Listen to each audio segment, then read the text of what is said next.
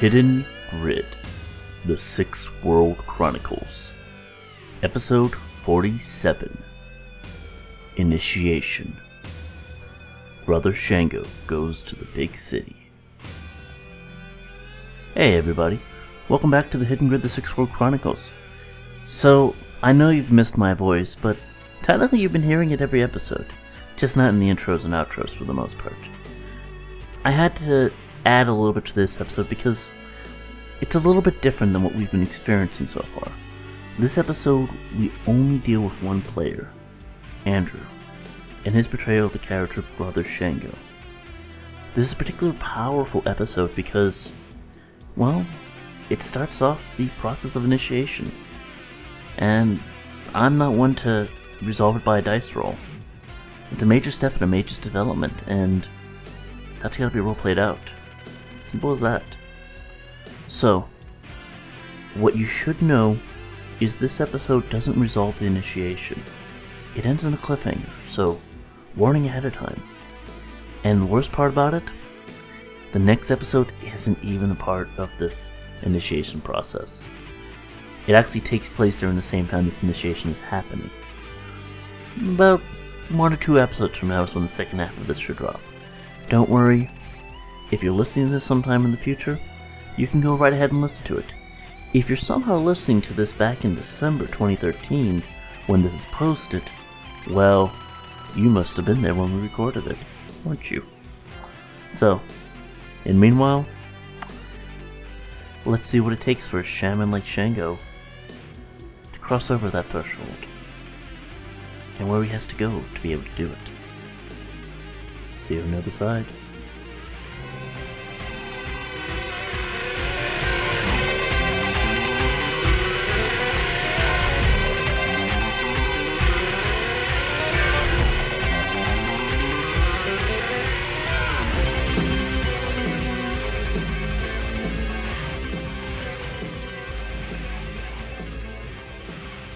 You hear a voice whispering to Shugray, uh, calling in the distance. You feel awake, but not. Last thing you remember is falling asleep with Freya at your side and the past week's exploits leaving your body annoyed, stressed, and achy, but in your own way, you're making it through. But you hear a voice calling, Come, come to me.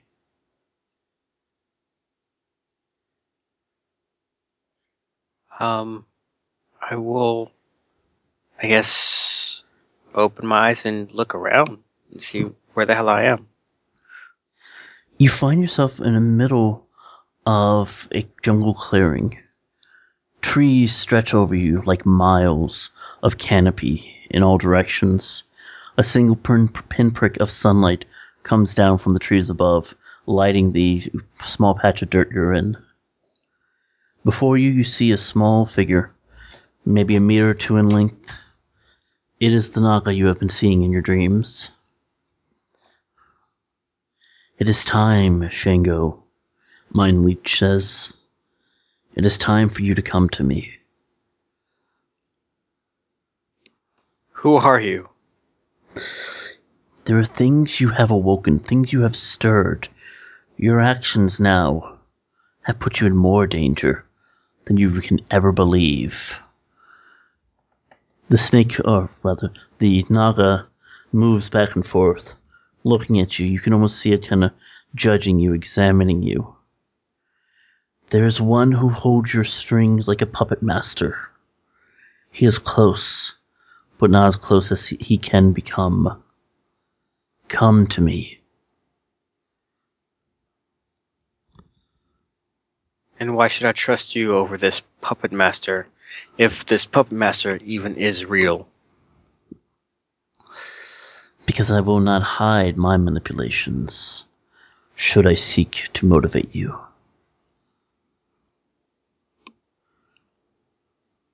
Hmm. I can give you what you have lost, access to what is missing from you, part of your essence you have given away. But I need you What do you here. mean? Here? Where is here? You will know, but come to me. As he's talking, the Naga is slowly getting larger and larger. Each time he speaks, each word he says seems to add a foot to his length. At this point, he's already 25, 30 feet leng- uh, long, starting to coil around you. What you seek will be yours. You have the will to maintain it. You have the will to break the bonds of this master.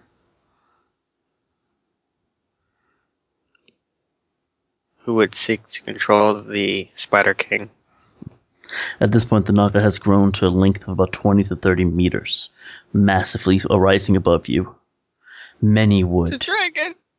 Many would choose to try to control you, to manipulate your path, and many will succeed. But you must gain the power to decide who, whose will you will follow. I will follow As- my own will.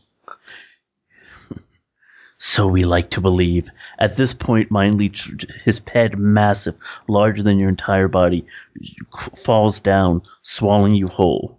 You wake in a cold panic again. You're sitting at your kitchen table. Before you is the augmented reality screen of Kiko's comlink. Your hand's pressing it. You pull your hand away and look at what uh, what is on the screen. You see a map of Amazonia and a single uh, GPS coordinate highlighted in the southern regions of the country.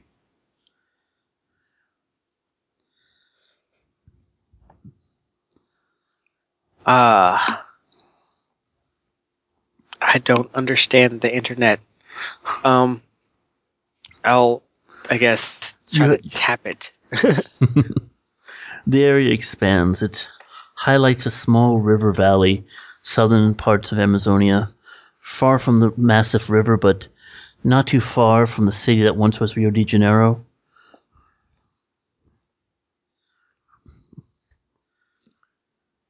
All right. Um, I'll try to uh, look around in the kitchen. If there's anyone else in the kitchen with me. And it's just you. Everything else about the place seems normal. Just you sitting there in a cold sweat and the kind of quiet of the light of the city outside. I'll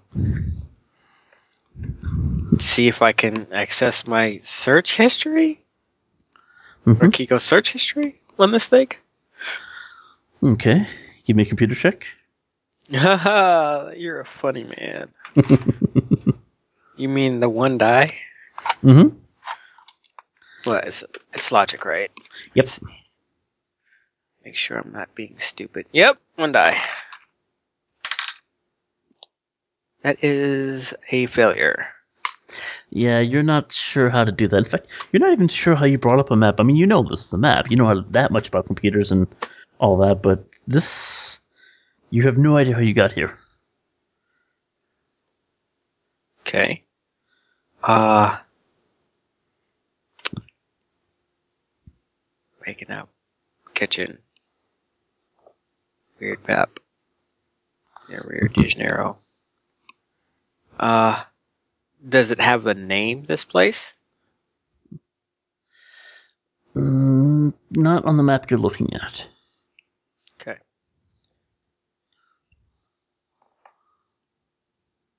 Um Am I aware this is dream time or no? You're pretty sure you're awake right now. Okay. For one thing, you're able to read the map. Well, yeah, there's that.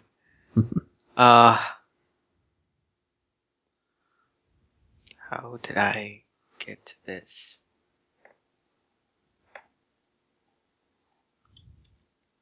Um, I'm going to have my glasses arrived. That's really important. Hmm, yeah, I believe that was going to be on Wednesday or Thursday. Of, uh, Yeah. Then yeah, Awesome. your glasses should be there. You've already picked them up. All right. Uh, if they're nearby, I'm going to call Eve. Okay. And it buzzes a few times. Uh, Eve picks up. Uh, you hear the sound of thrumming music in the background. Gray, aren't you usually asleep by now unless you're on a job? Well, uh, some strange things have come up, and I needed a little bit of advice or some help here. Sure. Um, I need to uh, find out who might be from. Oh, sorry, I have sinuses going on here. I No need to find out who um might be from this area of South America, and I'll kind of describe like the north of the Rio de Janeiro. You hear a uh, kind of light male voice uh, come in over Eve's contact. I know that area. The uh, Europeans call that area the Valley of Night. At this point, uh, Eve shifts the camera from her uh, comlink uh, to show a kind of handsome-looking man, about forty or fifty. Uh, Eve says, "This is Ansem. He's a friend of mine." He's like, "Yeah. What? What about that place? I've uh, have some dealings in the area." I need to know what's significant about it. Who of note has come out of the area? He kind of sits in deep thought. Valley of Night's been kind of quiet since the awakening, from what I remember. Um, last I remember, and I got ch- I tapped to check a few people, but I think there was something about a cult that kind of moved in. Um, there used to be a, a kind of temporary temple structures there. Um, uh, nothing uh, kind of you know traditional Native American, but uh, some stuff some wackos in the 90s built to try to you know remake a pyramid or whatever and basically they get scared off from when the awakening and the whole revolution a few years ago. So there's a temple or pyramid left behind by those people.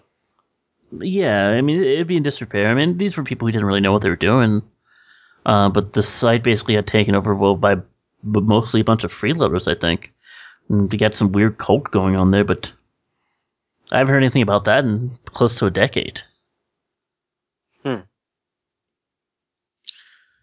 All right, Ansem. Ansem, uh, I might need to pick your brain a little bit later about this. You mind giving me your contact? Sure. He sh- uh he uh, reaches over to Eve's uh, comlink and just kind of types in a number that comes over in chat. All right. Uh, I'm just gonna put C1 L1, just for the purposes of my notes problem. here. Yeah, that's fine. All right. Um, thanks. Uh, you don't know why anyone would be having dreams or little fugues about this place, would you? And some kind of chuckles. Anything about Amazonia is a weird thing, chum. That place, ever since the dragons took over, it's a different world. I mean, don't get me wrong. Back when it was Brazil, it was a weird place too. But man, that jungle is probably the most living place in this entire world nowadays. All right. Well, thanks for the information. I do appreciate it. Mm-hmm. No problem. Hey, if you ever, you know, if you need to get down there or anything, I'm the type of person who I've arranged travel for people all the time to get down there. All right. I may be calling you in a few hours. Sure thing. Don't make it too uh, soon, though. Boys got to get to sleep. Well, true enough. All right. Bye, Uh, Gray. Eve says. Goodbye, Eve. All right. I'm not going to call Maria Mercurial because. She's on her honeymoon right now. She probably is not going to answer. Oh, she just got married. Right, right, right. um, I'm going to call Edusarthe, hmm uh, who's shamanic services, region sorcery, formulae, spirit lore, tribal politics, and shamanic services. Yep, yep. I said that twice. Okay. uh, Uh, it takes about six or seven rings. Hello? Edusarthe, I'm sorry to call you so late. Hmm, that's okay, Gray. What's up? I need to know a pl- about a place called the Valley of Night in South America. I don't know it. You know, Do you Mhm. know who might know about any sort of weird cults going on in South America? What can we call? It's a big country. I mean, that place is almost bigger than the old U.S. used to be in North America. Um, uh, some of my um, some of my suppliers uh regularly travel down there. Um, I'll ask around. Let me know what you can find, uh, and I do appreciate it. Mm-hmm. Sure thing, man. I'll call you in the morning. Thanks. And what's uh, her contact rating? Or connection? Uh, C4L3. Okay. Cool. All right. Fucking Boris. I'm not calling fucking Boris. He won't know nothing about this. um. All right. So I just woke up in a cold sweat in the middle of my kitchen in the middle of the night, sitting, sitting in front of a map, looking at this one area of South America, Mhm. which I've now established is very likely the Valley of Night that has some left behind pyramids from some cultists who got scared away during the awakening, and it the pyramids are ostensibly still sitting there. Mhm. Well, shit, Justin. How about you just point an arrow right there on the fucking map with an exclamation point over it? I believe your character already did that when he woke up. All right. Um, I'm going to send a message to just a quick text message to Ansem. Mhm. Uh, book me transport. Uh, and I am requesting, and I would request that. No, Val doesn't really pilot long, long journey craft, does she? Uh, no, she mostly I mean, it's a helicopter, so Yeah. that's Okay. like cities travel. Yeah. All right. Yeah, that's what I, I'll just send. send it. He sends you a message back: expedient or quiet.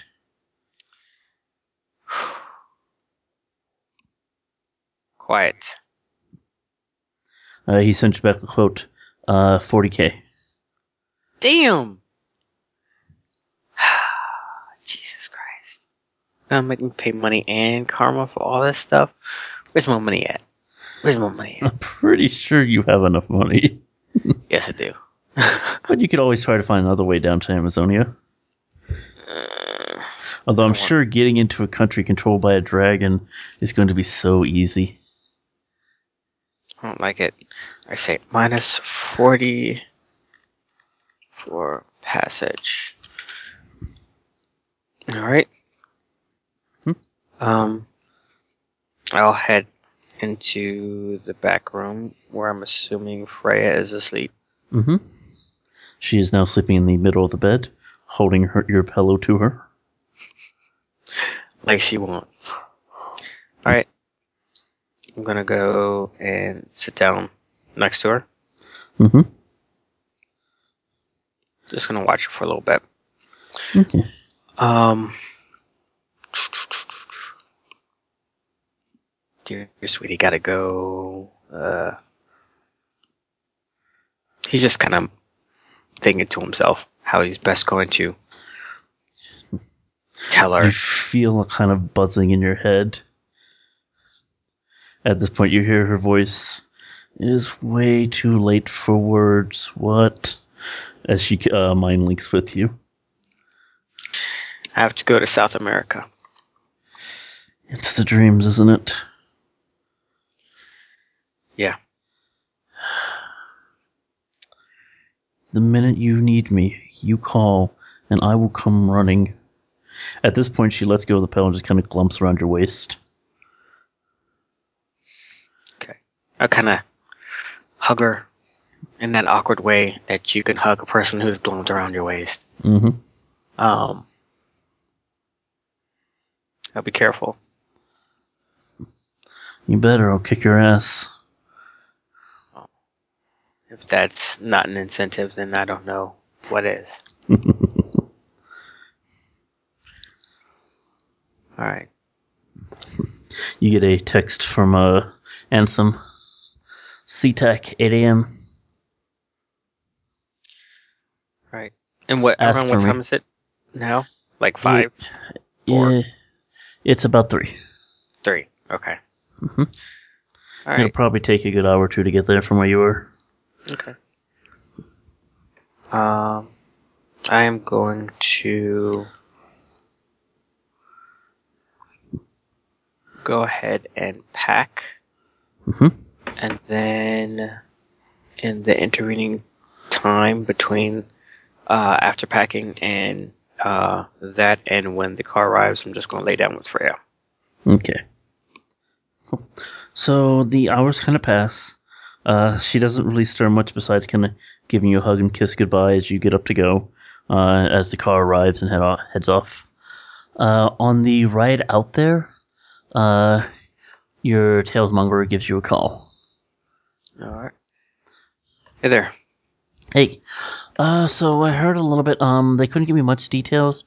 Um, but from what I understand, uh, Valley of the Night has just kind of a lot of kind of creepy figures there. Uh, a lot of the local tribes avoid it. Uh, there's a lot of listing of um, kind of touristy groups or kind of new age kind of people who come out to visit the place. Uh, pretty much nobody comes back. Hmm. Uh, most of the talismongers kind of avoid the area. Uh, no particular reason. Nobody wanted to say anything about it. Uh, but one of the guys basically said that it gives them the heebie-jeebies. Oh, fair enough. Yeah. What's up with this? Why are you so suddenly interested in South America? Well, got a bit of uh, weird information about the place. Just need to confirm it. But uh, thanks for reaching out. I do appreciate you doing that for me. Yeah, no problem. No, uh, shunt over like 500. Cool. Hmm. Hey, thanks, Ray. See you around the shop sometime, alright? Yeah, see you soon. All right. At this time, you get another text from Ansem. Uh, it says, uh, "Get your car to pull, uh, pull yourself on the right uh, entry dock. Uh, tell him to ask for uh, Ansem Helm at the uh, guard door, or sorry, the at the gate. They'll know." Helm. Hmm. All right. I will uh, transfer this these instructions onto the driver. Mm-hmm. Cool. C12. What the hell? Okay. Excuse me. Okay. Um. Yeah. Uh, instruct him to go over to, uh, I guess the guard station and give that information, and um.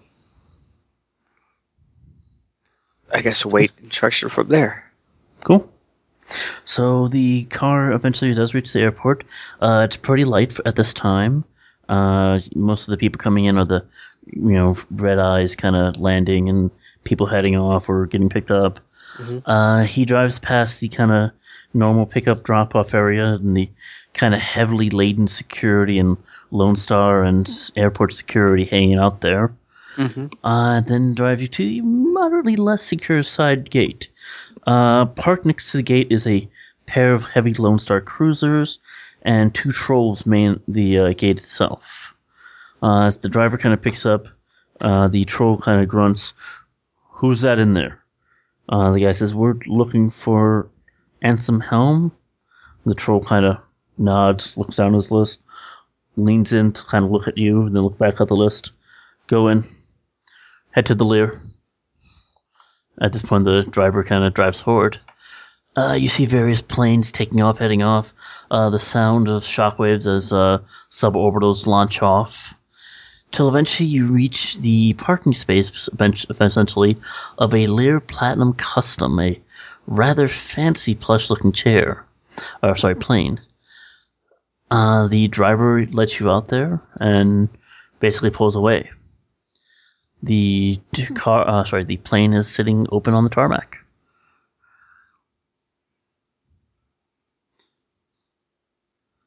Darn, I was muted. All right, I will take a, a quick look around, uh, and I'll do, um, not to particularly find something, uh, but just do a quick uh, sensing, Mhm. uh, of the area. Sure. Like to see if there's like I don't know a gigantic spirit in astral just standing over top of me, ready to pummel me. Anything like that. Yeah. Okay.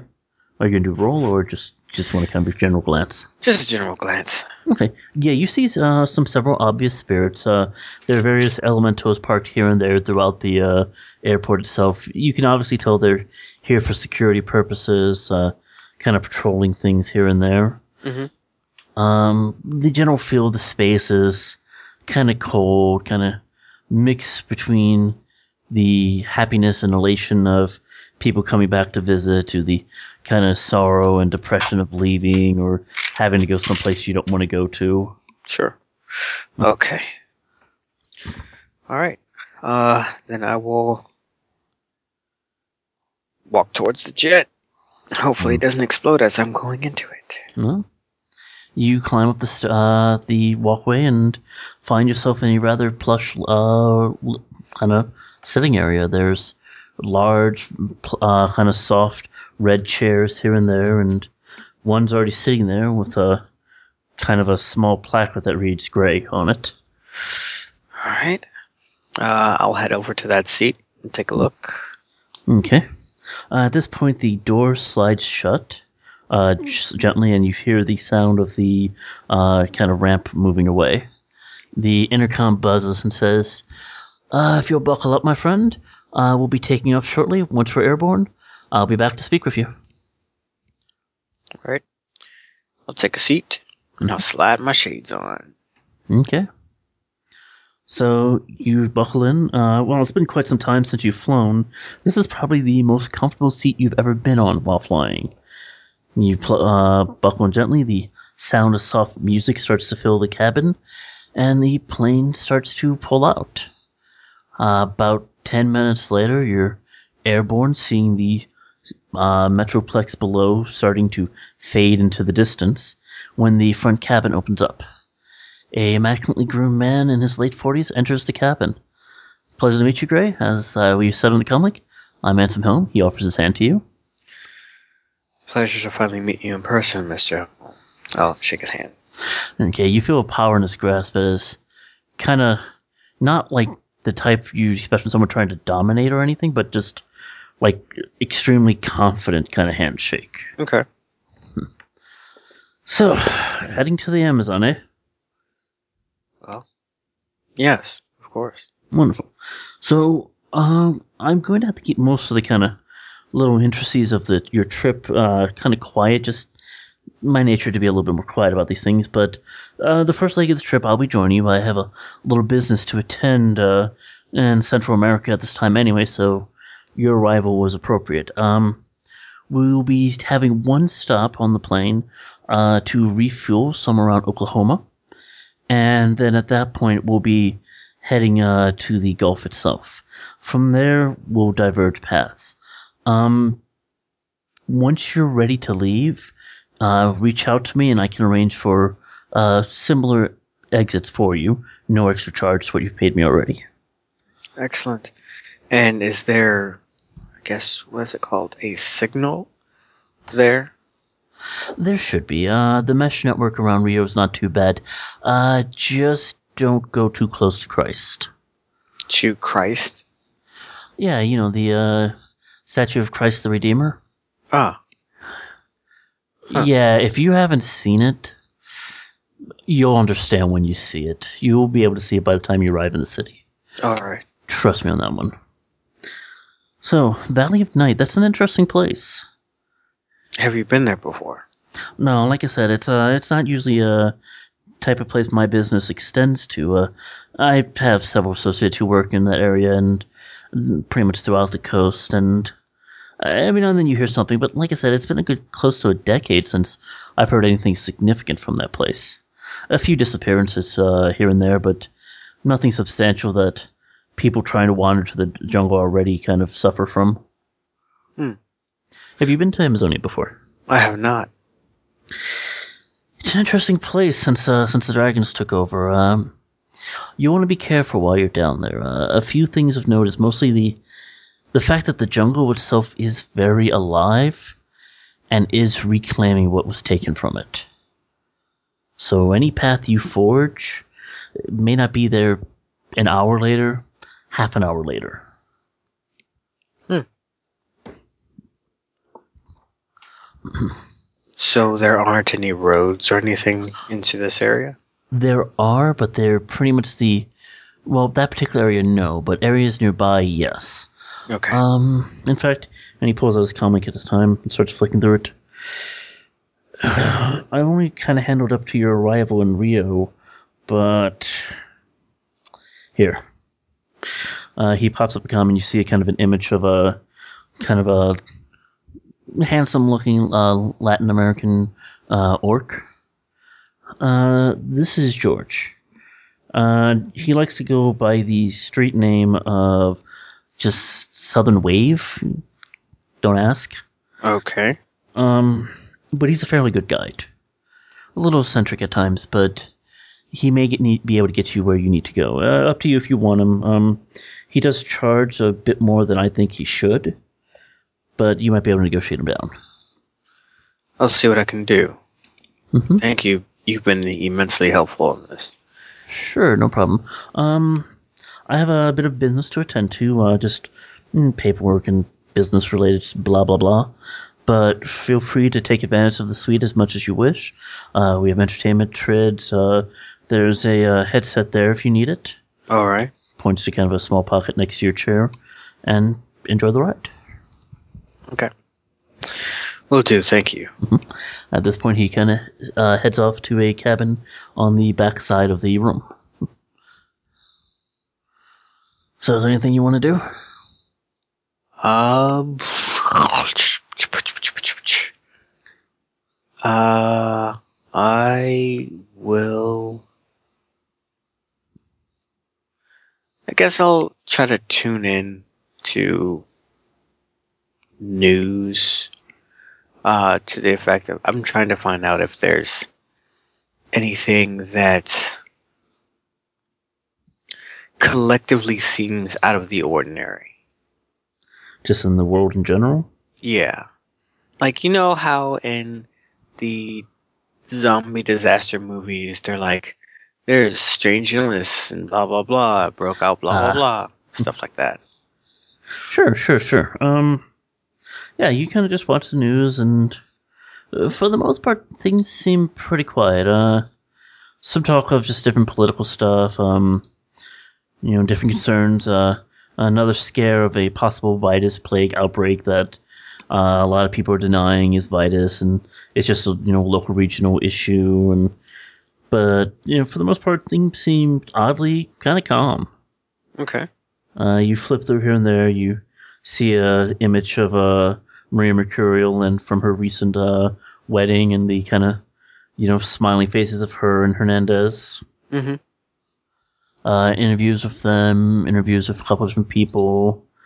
Uh, you see, uh, you pass up an episode of talk with uh, Dunkelzahn and his interpreter, kind of speaking on TV. Mm-hmm.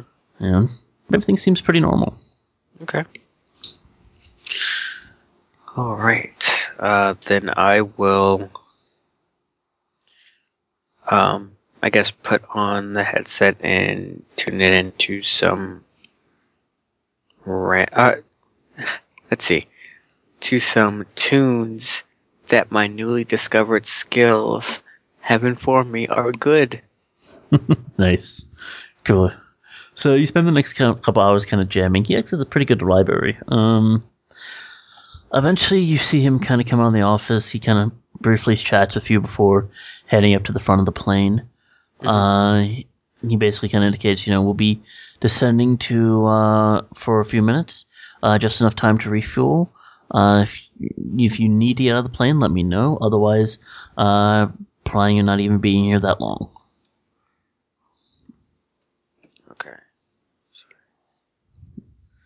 All right. So we are. So we are landing. Sorry. hmm Yes.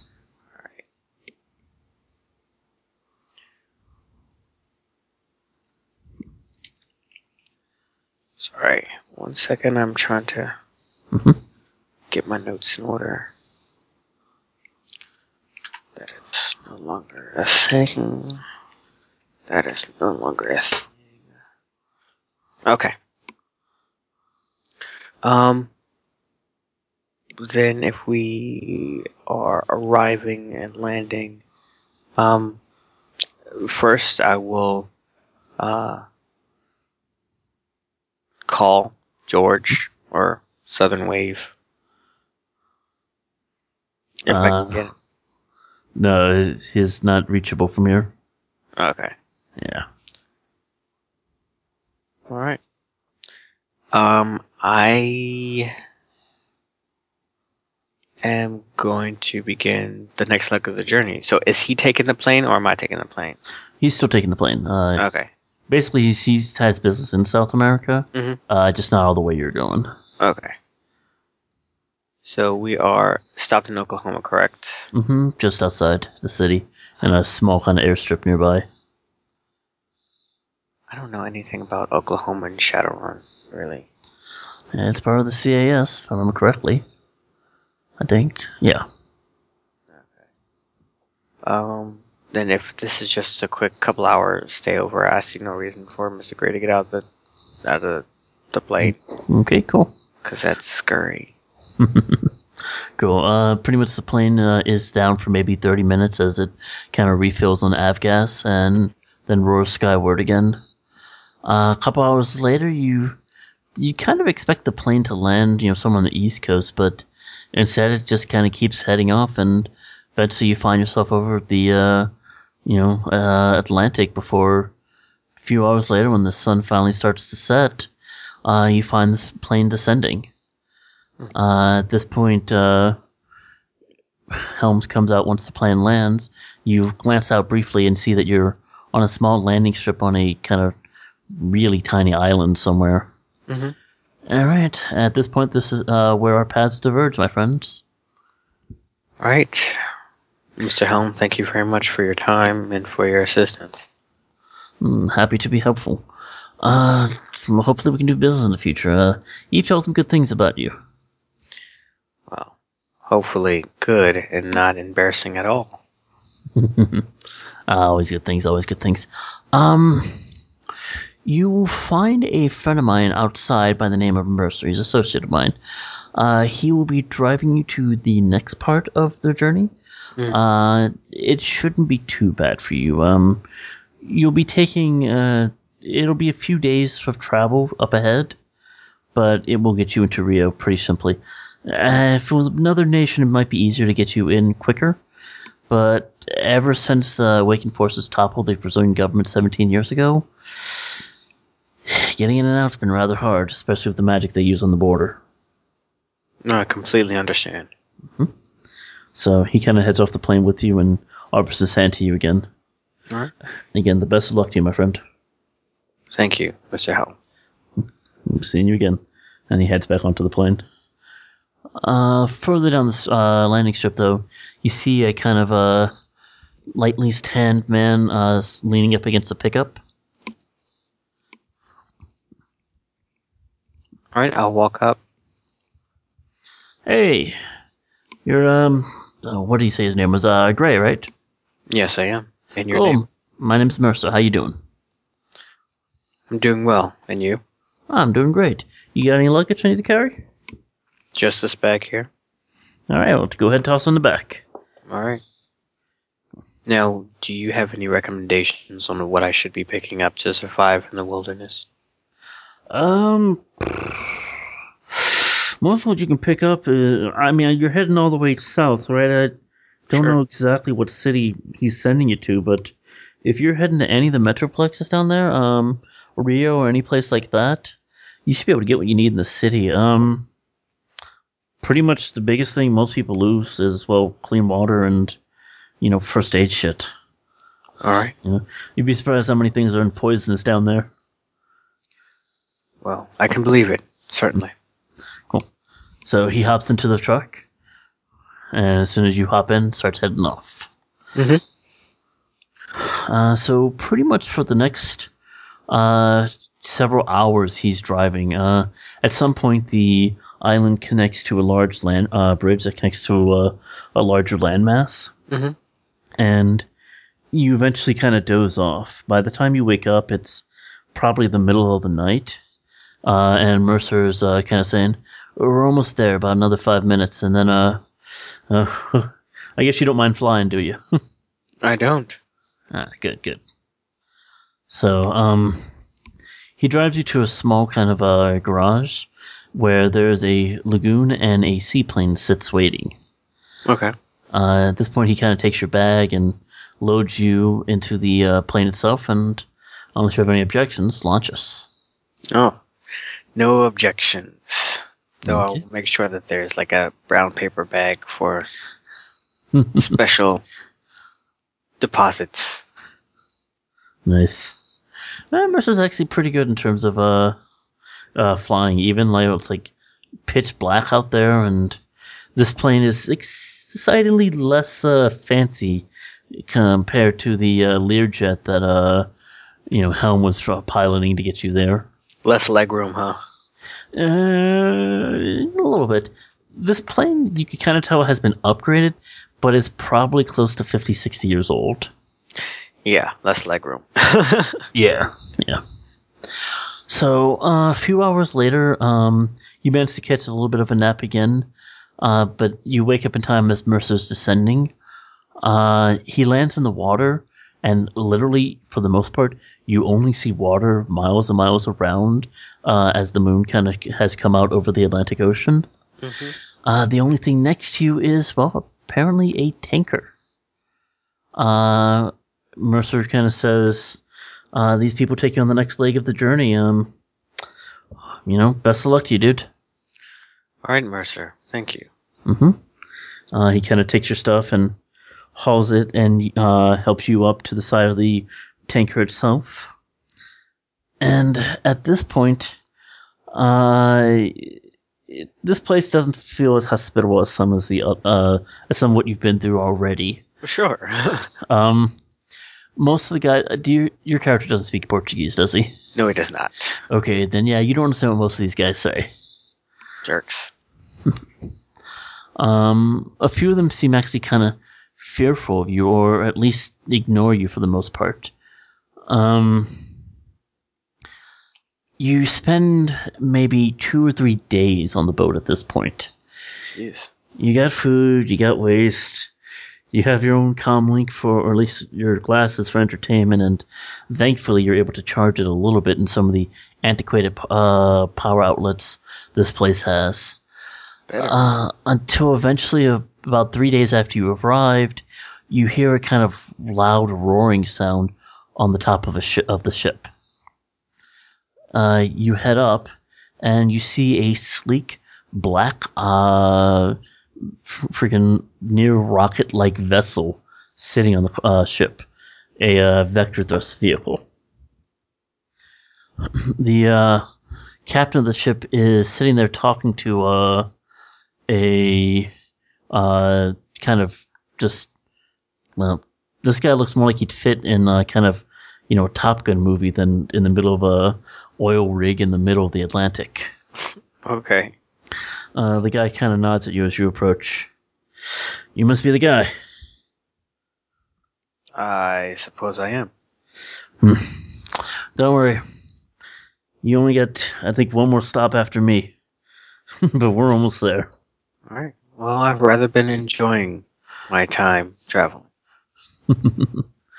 Uh, the uh, pilot says something in Portuguese to the captain. The captain kind of smiles and kind of frowns at you, and then the pilot kind of points back to the plane. Come on in. All right. So, do as he says. I will come on in. there's not much space in the Vector though ship. It's bigger at least than the uh, than that small little seaplane was. Uh, it's a good thing you don't have much cargo. The uh, more you carry, the slower this thing goes. But they ain't gonna be bothered that much. Uh, We're gonna hop over to uh, south of the city. Uh, at that point, we're gonna meet up with a boat. That boat's gonna bring you into Rio. All right. Cool. So at this point, uh, the pilot kind of jacks in. Uh, you could kind of tell right away this dude's a rigger. Okay. Uh, and you hear this this the rumbling sound before the vibration really hits you as the vector thrust starts to lift straight up into the air and then rockets forwards o- over the water. You felt fine while you were on the Learjet. You felt fine while you were on the seaplane. But flying this fast, this low to the water is just a little unnerving. I don't like it. Yeah. You do end up losing your lunch at one point. Aw. About an hour of this throbbing travel finally comes to an end as a small, another small group of islands kind of appears before you. The jet comes in hard and fast, uh, stopping far quicker than you wish it would uh, on a small landing strip. Coming in, coming in and landing, uh, which the pilot just kind of chuckles and laughs as you kind of lose what's left of your lunch. Jerk. Laughing at me. So, and this is it. He points to a few guys uh, on the side of the coast, uh, three of them looking up over at you, kind of staring through the kind of midday sun at this point. They'll take you where you need to go. What is he pointing to? There's a small boat, uh, a small rowboat. Oh, jeez. All right, I will get out of the vector thing. hmm Thank you for your time. Sure thing, sure thing. Tell Helm if uh, he ever needs a ride for you again, let me know. I'll pu- find a better seat for your height. I appreciate it. Good luck. Uh, before you even reach the boat, you hear the kind of thump of the uh, vector thrust shooting off. So All right. into the boat. Yeah, I'll walk over to the boat. Cause Uh, it's a rowboat. hmm Uh, man says something to you in Portuguese. I'm sorry? Uh, he says something else to you in Spanish. No. He tries Japanese. No. The man next to him kind of sighs and says, "You gray? Yes. Hop in." I will hop into the boat. okay. Uh, honestly, there's no other reason why someone would say you gray unless they knew that my name was Gray. So I am going to get into the boat. nice. And if this is some sort of elaborate assassination, then they deserve to kill me. it's pretty good. Cool. Okay, so you know, you kind of feel like this is actually still better than being on the tanker. It's hot, it's humid, but they kind of cross the water before you, and eventually you see in the distance the site of Rio de Janeiro. Okay. Let's do this thing. hmm The city is rather gorgeous, uh, lit up as it is as the evening sky starts to set in. The lights of the city and the various metroplex kind of spanning out from it. Mm-hmm. Only something is very, very weird about a hill up on the city. You see, you've seen pictures of Rio de Janeiro in the past. It's Yeah. you know, you've, you've, you've watched movies, you've seen different ones there, and you've always remember seeing pictures of Christ the Redeemer, a large statue of Christ arm, uh, standing arms open above the city. Mm-hmm. You don't think you've ever seen it like this in any media you've ever looked at. The the statue seems to be almost pulsing with electricity. Strange bolts of purple and neon pink lightning seem to bounce back and forth between its arms and in the air around it. Huh. within a com- kilometer around it, there's there's not a single light lit up. No candlelight, no torch, no electricity. It's like everything around is almost kind of a dead zone. Mm-hmm. Huh. Uh, the one who spoke English to you before kind of pipes up. Hit by electricity. Early in the century. been like that since. Well, that paints a very impressive picture. Hmm. My friend thinks it's a place for forgiveness, for for healing. I hear it kills people who go near it. It looks rather menacing, yes. And gives me the willies. Using totally American kind of uh, terms, and for South Americans who probably shouldn't speak too much English. I never understood why some people would only revere one spirit. There are many. you say so. It's hard to know nowadays. Um, what spirit, what's a demon, what's a dragon, what's a something we haven't even looked at yet. Sure enough. We'd be in uh, port soon. At that point, you're on your own. Sure. Thank you. Mm. So the rest of the journey is kind of quiet. The next half an hour as they continue to row in. Eventually, you find yourself on a small wooden dock that's probably uh, back from turn of the century, and you hear the large, the loud sound of a vast metroplex around you. The city itself is just, it seems incredibly packed. It just there are people upon people upon people here, just a pulsing crowd. Mm-hmm. So, what do you want to do? Oh, and it's uh, it is evening now. All right. Well, I will call George. Mhm. See if I can get him uh, on the uh, the horn. You reach the southern wave. And then uh, that term is repeated again in Portuguese and leave me a message. I get back to you. And that's again repeated in Portuguese. Okay. All right. I will leave a message. This is Gray. Ansem had me call you. Call me back immediately. I'll hang up. Okay. Uh, Uh, about a minute later, you get a buzz.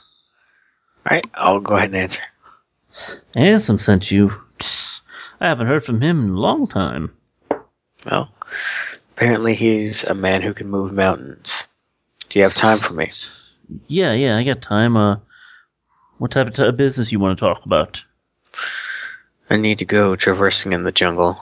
I need to get to the Valley of Night. I need to reach there and uh, leave there uh, in one piece. Yeah, okay, cool. Um, we could talk about that. He shoots your address. Meet me up in that bar. All right. I'm assuming it has good food there. I don't know about the food, but the drink's great. I'm Find sure they get something to eat. Find a place with good food. Uh, yeah, here, go here. He gives you another address. Okay. That's within walking distance uh, from that place. We'll meet there. All right. I'll see you there. Okay. Because I'm assuming that Gray is fucking hungry. Uh, he's eaten various things along the way, but yeah, it most have been kind of crap. Yeah. I want. I want food. Food. Mm-hmm. All right. Cool. All right, so you kind of make your way there, uh, walking through the city. Uh, give me a perception check. Perception. That's where I'm a Viking. Not really. A Viking? I don't know. What do you think of Viking as a perception thing? Have we not seen that episode of The Simpsons? Dude, I haven't watched much Simpsons in quite some time. Jesus. All right, hold on a second. Skills, perception, and that is what? Intuition. Mm-hmm. Uh, one success. Okay. So you're actually kind of taken aback by just the the sheer diversity of this place. I mean, there are people of, of every skin tone here, people of every meta type. And and I don't mean just like, you know, the, the traditional five. I mean, you're seeing Minotaurs here, you see Oni here, you know, you see Night Ones here, you even see another, you know, just wa- wa- Wakyambi here and there. Huh. Like, there are everybody here. You see a Sasquatch here and there. Uh, you literally watch as someone transforms into a dog before you and runs off. This this place is almost overwhelming. Nice. You okay? Uh, were you carrying in drams? Uh, I was carrying uh twelve drams. Oh, now you're carrying eight. Oh, Bart McNugan. okay. Pitch buck, pickbuckets. Sorry, man. Yep.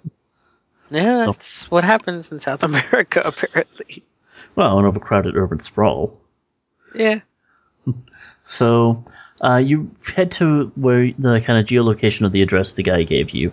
Uh, this is the type of place that just doesn't even have a name. Uh, but you can tell that everybody inside is definitely not a tourist. I mean, you've passed tourists, tourist up uh, around the area, but all these people, they look like locals. Uh, in the back, you see kind of a a rather uh, kind of you know handsome looking you know Latin orc who kind of stands out. He looks he looks a little bit more like he spent time in like kind of uh, different sprawls than the kind of over crazy place this is, Mhm. and kind of has a blue kind of large diamond looking thing uh, hanging from his left ear. Is it is it a hanging thing or is it an an, a, an earring? Well, it's more like a stud Okay. or a plug rather. Guess I can handle that because that's not weird at all. Well, you know. so you head over. Mm-hmm. Hey, come on down. I had ordered a few plates of uh, meat. I hope you don't mind. That's fine. Cool.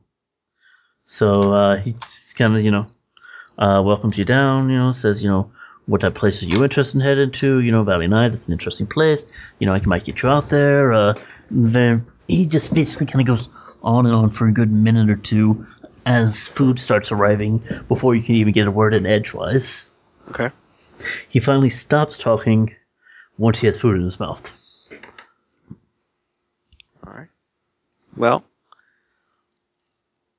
Southern Wave, uh, Just call me Wave. It's faster. Wave, because that is a perfectly appropriate name in comparison to Southern Wave. I, I concur. Now, And it's better than my brother North Wave and West Wave. I'm just screwing with you. I don't actually have brothers. okay. Well, what can you tell me about actually getting out there? Land journey would probably be the easiest. You could fly, but there's aren't really any good strips that way. And it's kind of hard to get a strip in that area uh, because they have a hard time fighting back against the jungle. Um, but hauling out there, maybe three or four days. Three or four there, three or four back. Okay. Depends. Um, not many tribes out that way. Yeah, most of the tribes kind of stick closer to the river itself. Um, it's a decent tourist spot. I've taken people there here, here and there, but you know it's not too often called for. Besides, you know, most people come to the city here, and most of them want to head over to you know the falls or you know they want to go up to the uh, you know Christ and all that. hmm A few of them want to go to the Stonehenge, but you know, the government has that locked down. Especially since it's so close after the equinox. So tell me, uh, the folks who do actually go to uh, the Valley of the Night, what sort of people go there? Touristy, uh, you'd call them new New Agers, I guess. Just you know, people who convinced that you know they could find something deep and spiritual there. There used to be uh, kind of uh, different kind of cults that used to hang out that area. They, there's this weird big kind of concrete pyramid they got made there. It it looks like it kind of should be like a traditional step pyramid, but you know it's made out of modern stuff and it doesn't quite look right. Hmm. All right. Well, let's talk about price. Sure, sure. Um, three or four days, three or four back. Hmm. I usually do about a thousand a day to travel, uh, but that's about a week, so you can call it five thousand even. All right. And what about other things? Uh, I provide things. Yeah, I provide things. You know, supplies, food, whatever. Yeah, you got to get anything special you need for yourself. But as far as food and water and tents and such, I got things. all right. Can you get me in contact with the talismonger? Oh, sure, sure. All right. Uh, so are you, let's say, magically active yourself? A little bit. I can see into the other world. Not much beyond that. Is there anything I should know about this area? There are volumes of books you could uh, know about this area. Word of the, the advice is basically don't eat anything you don't know, don't touch anything you don't know, don't bother any animals, don't bother any plants. If the plants attack, run. If the animals attack and they're not poisonous, kill them and eat them. If they are poisonous, run. And you can And- reliably identify those that are poisonous and those that that aren't. No, usually I just run. Fair.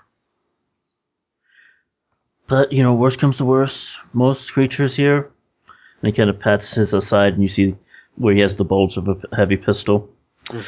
Most fall to that, wakened or not. You know, and keep in mind, this is still a jungle. Even the non awakened critters can be pretty nasty out there. You know, we got some big cats. Especially since the jungle started coming back, some of the bigger species coming back with them. Some nasty snakes, too. All right. I won't even talk about the spiders.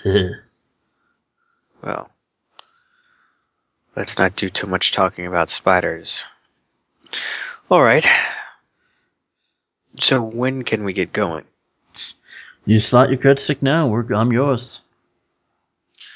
All right. I do want to get a good night's rest before we head out. I can arrange that. All right. I got a few safe houses. All right. So I'm going to give you the benefit benefit of the doubt here. I'm not going to haggle you too much here. Uh, let's go with uh, 4800 for the lot. I don't know. Go ahead and roll me negotiations. uh, all I want is 200 off. I know, but still Alright. dice roll. I know. Plus charisma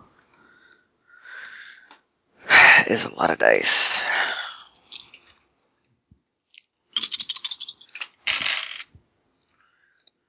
Ooh. Two successes. Hmm. Five thousand my price, man, for a week. Alright, 5,000 it is. Cool. All right, let's finish up, and uh, I can get you to a place to sleep. Sure, you've had a hell of a time if uh, Helm sent you here. What'd he do? Send you on a slow boat or cramped in a coffin or something? Already did that one time to a guy. Well, I certainly took the scenic route. Ah, you took the stealth package, huh? Scenic. yeah. Cool. So he finishes up eating, uh, pays for yours and his dinner, and uh, a few minutes later, you find yourself in kind of the heart of the slum. Uh, he kind of takes you to a small apartment that's kind of half littered with the remains of concrete and uh, kind of just plaster and all kind of building materials mixed with a wired mesh uh, data network. You see kind of Cat five cables and you know uh, Wi-Fi routers here and there and technology that ranges from the last 70 years of computer usage. Okay. Yeah. Eventually, he leads you up to a small apartment. Uh, he says a few words in Portuguese to a woman, and she kind of looks at you, and while frightened slightly, uh, kind of nods to uh, Southern Wave. She says you're good to stay. I'll be in the bunk over. We can head off in the morning, get some supplies. All right. Hmm. Then I'll see you shortly. Seems good. So, woman heads off with him. Okay. Awesome sauce. Uh, I will bed down for the night. Okay. See if I can find a movie or something. If there's a screen in the room. Uh. If not, I'll just look at my glasses. yeah, there's like a, a plug to you know kind of connect your glasses to the matrix here, but as you do it, it's really kind of noisy. Mhm. You're able to watch the stuff you have stored on your device, but trying to reach out anywhere is kind of a mess. Maybe you had some computer skill to filter out the noise, but this is a mess. Yeah. So you eventually fall asleep Yup. and wake up in a clearing. The night sky stretching above you. God damn it, I was poisoned. You were near, Gray. You were near Shango. I'm glad you were coming. You well, see, did I have much of a choice? we always have choices. But you made this one so irresistible. I have my ways. I'm glad you've made this one. Hmm. So when we're done here, I can have my dreams back. The snake almost smiles as it looks down at you. Ah, those such precious things.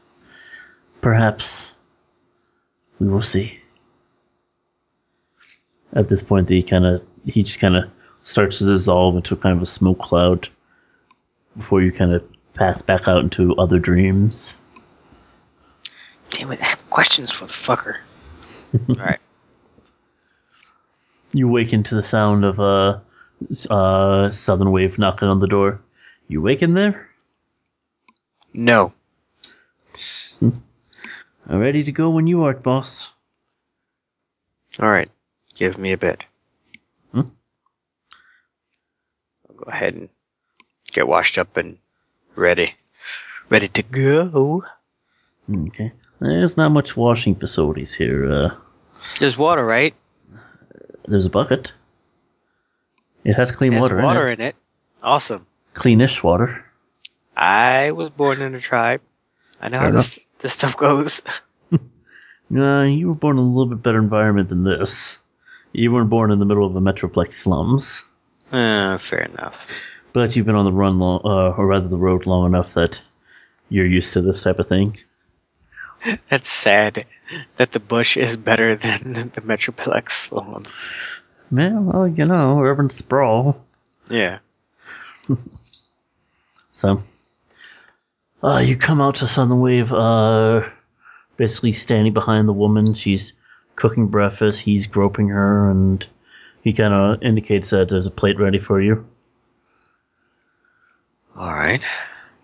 So go ahead and sit down for the breakfast. Uh, about a minute away, Southern Wave sits next to you, his own plate in hand. So, Naughty Night's not too far. Like I said, three or four days, we'll be there pretty fast. Um, I called a few of my buds. They're going to help you out with this, um, just in case. It's good to have backup, you know. Yeah, sure enough. Uh, nothing awakened. Uh, just you know, a botanist friend. He's going to try to grab a few things. Uh, he bid at a talismonger. Uh, he might be able to get something together for you. to me what you need. Okay. And will I need something like a machete or anything? no, no, you don't want to do that to the forest. Uh, it will kill you. Fair. Uh, you mostly kind of have to will it and trust it to let you through.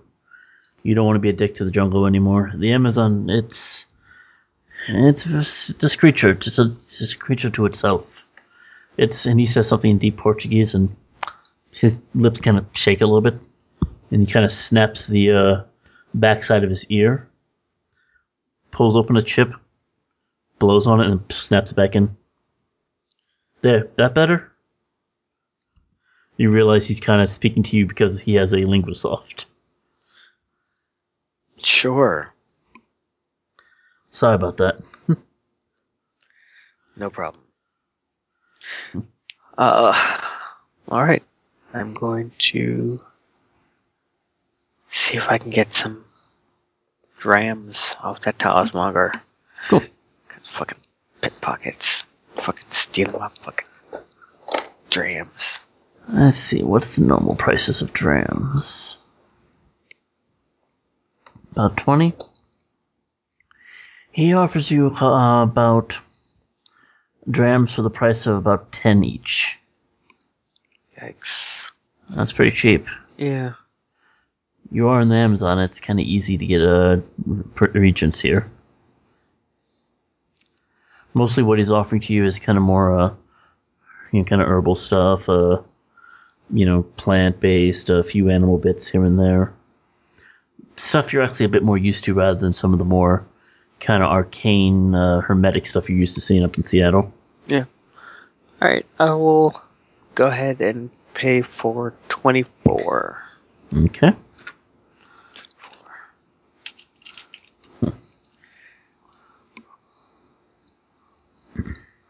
James, James, James, James, James, James. Cool. So, uh, unless there's anything particular you need to do, uh, you guys can get going.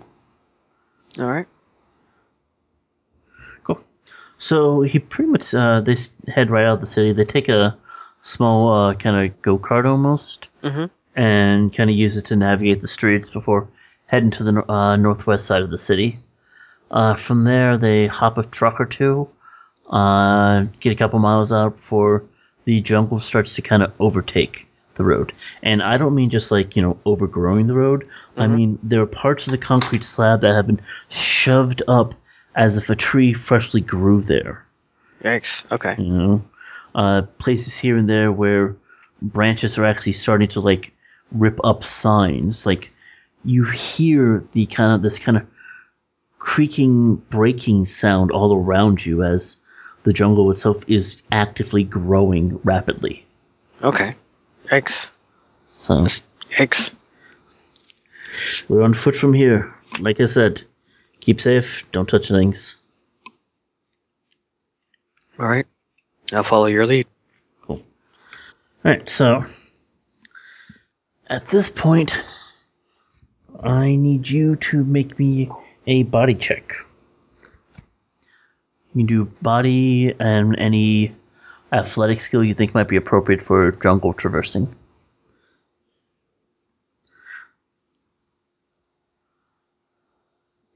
Hmm. Feel free to be creative with this, so long as it's not the color green. It's not a creative color, dude. It's not a creative color.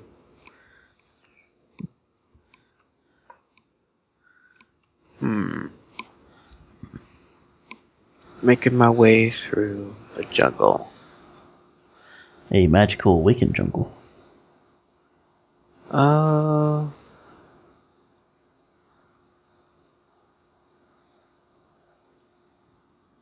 I, yeah, I really don't have anything that'll apply to this. Hmm. Other than like banishing. I don't think trying to banish a magical awakened jungle would be a good idea. Banish, banish, banish. Yeah, so I guess it's just body. Hmm, you don't think anything else could be useful? A vibrant magical place like this? What? Like assensing Maybe. or astral combat? I don't think astral combat would be a good idea. Uh, well, I guess let's try sensing. okay. I'll let you toss that in. Really, don't have anything else. Mm-hmm. Uh, two successes. Okay. Cool. Forest is going to eat me. So, keeping your senses open to the astro, you follow uh, George's lead as you guys head in deeper into the uh, jungle itself. You can almost feel the vibrancy of the ley lines here. Just everything seems to just glow with a passion of energy. It's all seems to just flow through every tree, every you know grass, every shrub, every fern, every vine, everything that's just surrounding you is just connected in a way that you haven't seen in years. with that, you're able to see the directions the trees are growing and the movements of them back and forth, and that actually helps you as you traverse back and forth and lets you kind of navigate the you know corridors the jungle seems to give you guys. Uh, the days kind of pass back and forth until eventually, in the distance, you see what looks like a small, pale kind of building poking over the ridge you're climbing. There it is, Wave says. The top of the uh, that damn ugly thing, he says. As you crest the uh, the top of the valley, finally, uh, below you you see it's it's kind of hard to describe. It's it looks like a step pyramid, the the type you've seen in documentaries of South America and such, except it's obviously made of concrete, concrete slabs, and that the carvings were all done recently and still look rather sharp. While at the same time, it looks like the jungle growth over it has lasted for centuries, as if the jungle has reclaimed this place long before you ever lived. We may camp here, uh, Wave says. None of the guys want to go down there. Okay. I can understand that. Mm. All right. How many other people have you, uh, you and your associates, um, guided here? About four in the past two years. And have any returned? No, they go down to the pyramid. We wait a few days, then we kind of head off. Same thing with you, man. We'll be here two or three days. You don't come back, we jet. You'll be here for exactly 72 hours. Yeah, rest of your week. Alright. Then, uh, I suppose I should rest up before I head down there. I have no idea what I expect. Seems reasonable to me. At that point, they kind of start setting up camp and offer out food and give you uh, some stew and you know some supplies. Stew? Stew? That's mostly what you've been eating along the journey is canned stuff. Yeah, no. Gotta keep your salt up. You're sweating that much. Yeah. Electrolytes. Is there any Gatorade? In fact, yes. Yes, Gatorade survived. Like Taco Bell. You get the joke?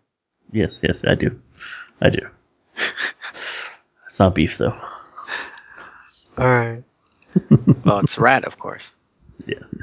Um, alright. And the rat So- shamans complain about that joke. Ha. yeah, well, spider shamans. Rule. Nice. um, yeah, uh, I guess, uh, I'll go ahead and rest. And in the morning, what I will do, um, is kind of try to do a soft summoning hmm That is to say, I would like to begin the process of summoning, uh, but not complete it to see how the forest reacts. If that makes any sense. Mm, kind of. Can I do? Okay, and in that case, hold on.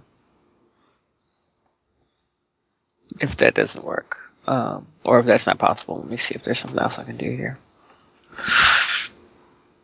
Because I don't want to just like go up and Well, I mean, you could always you could always summon the spirit and not necessarily demand services.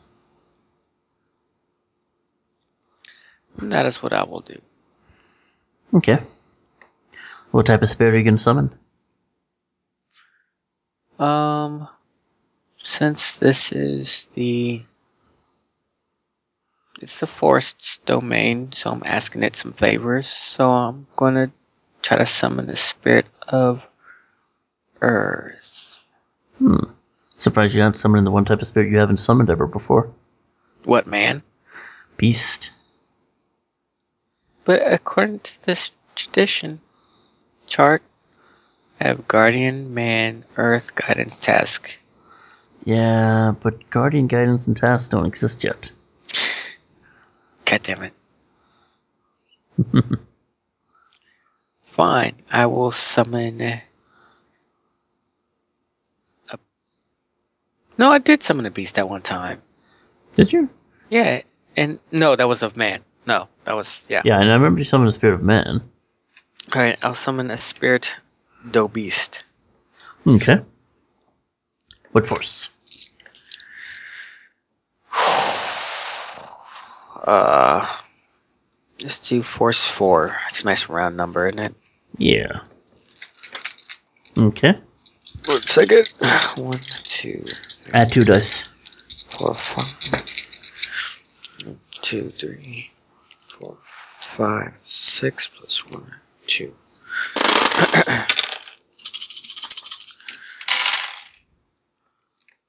Yikes. Okay, so that is four successes. Nice. You got two successes, so two tasks. Um, so you hear a large flapping sound. Uh, Southern Wave kind of whistles as a large kind of kind of hawk-like bird starts to descend. It's got go- uh, black and golden feathers. Uh, go ahead and roll me your uh, uh, your animal uh, skills. I forget the name of the ones you have. Animal handling. Okay.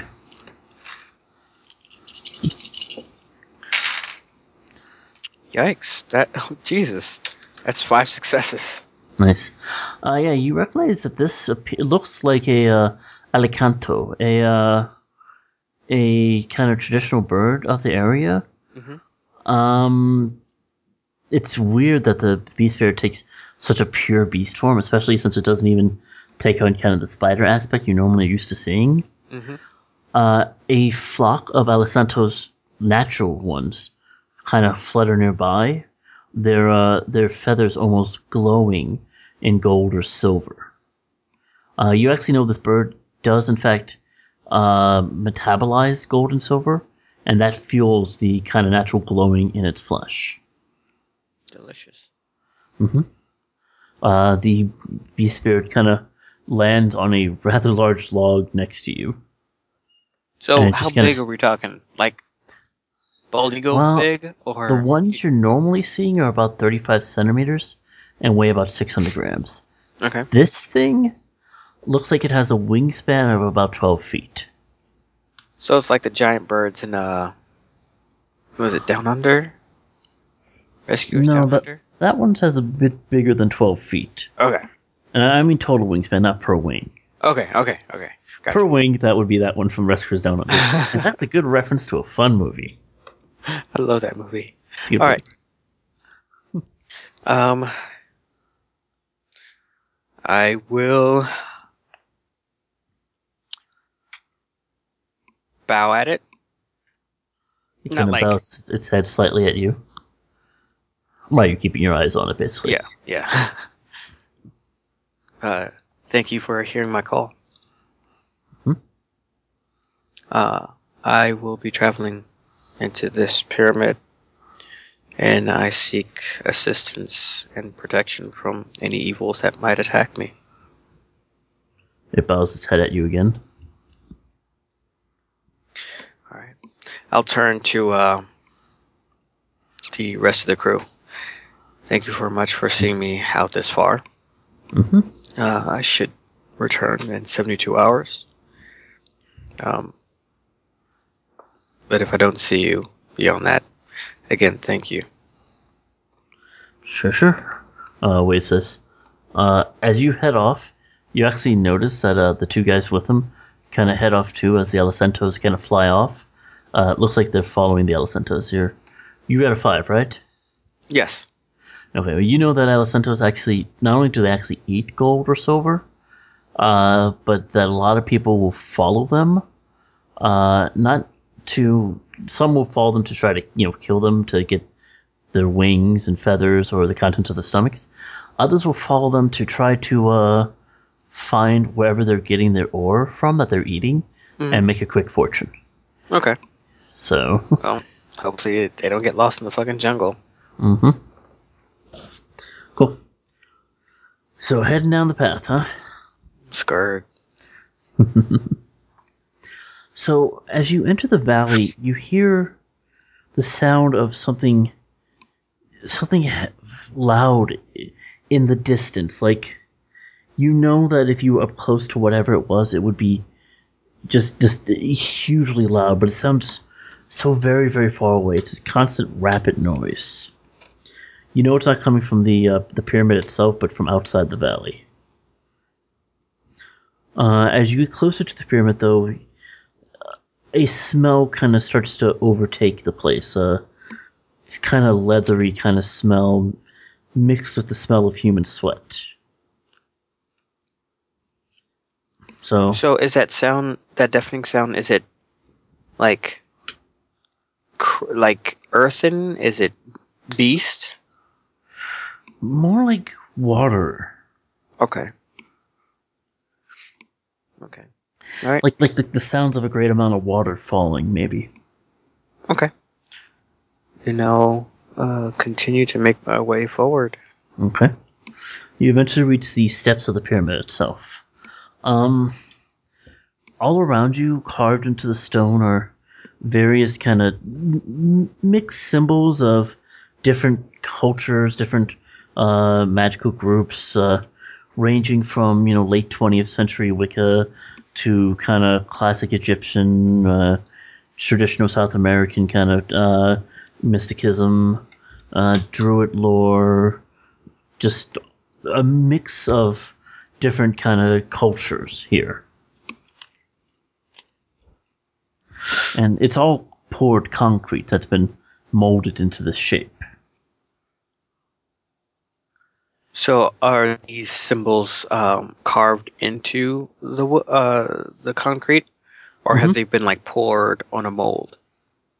M- more like they've been carved, and not very well. Okay. Like whoever carved them definitely was not a skilled mason. Okay. All right. Um, I kind of don't want to do no sensing because I don't want to go blind. uh, yeah. Okay. First, I want to do uh, a perception to see if there's anything, uh, anything living. Well, living. I mean, uh, humanoid in the area. Uh, yeah, I'll give you this one for free. Yeah, you could definitely tell the the energies of humanity are around you. Okay. Excuse me. Um.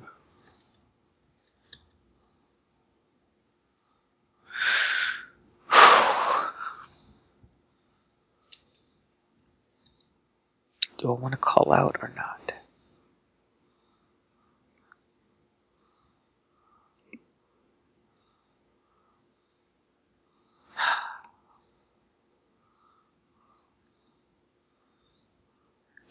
I will call out. Hey, what do you say? Uh.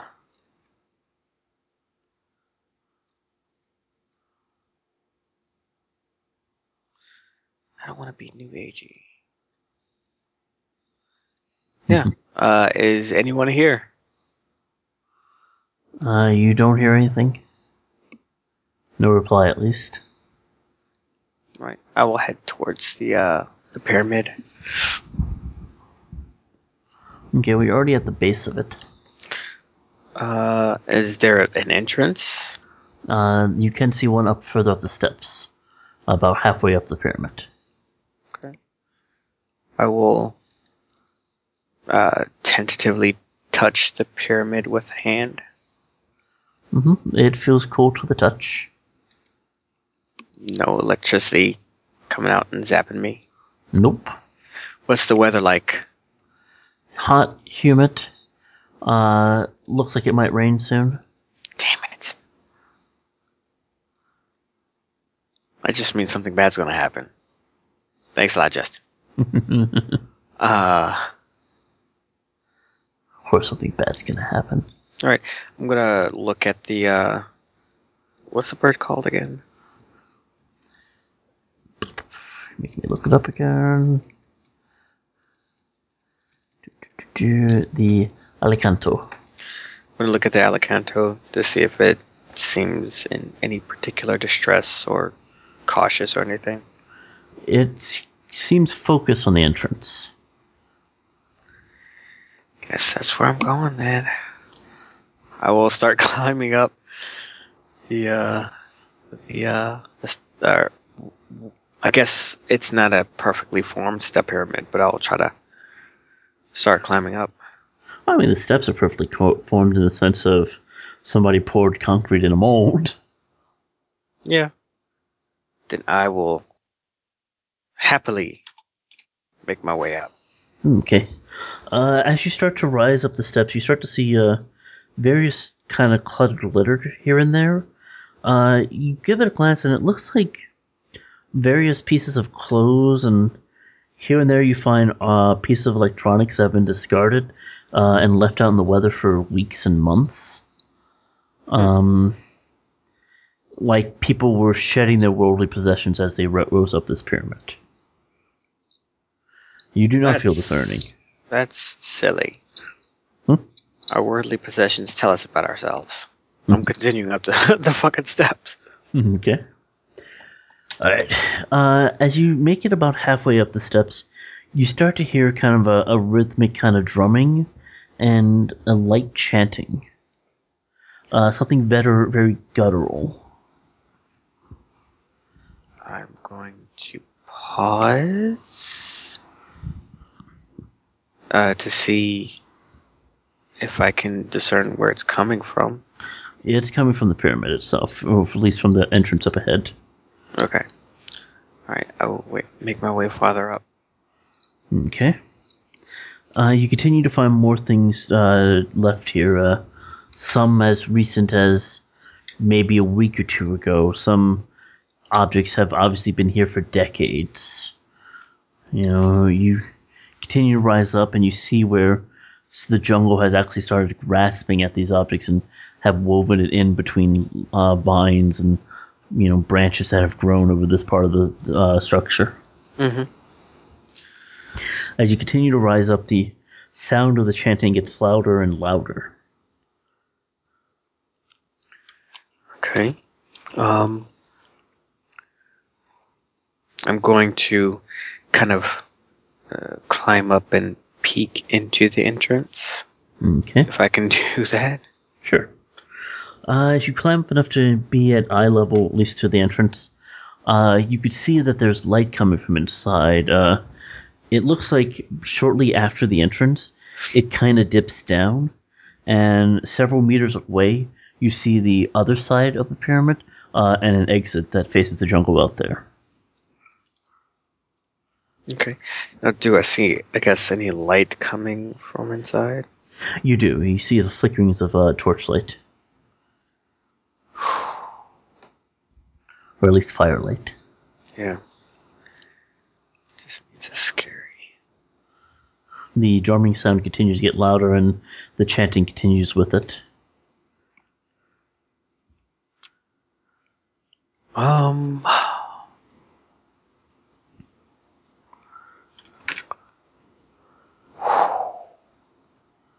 I don't want to get eaten, Justin. All right. Um, I'll step up and kind of head in. Okay.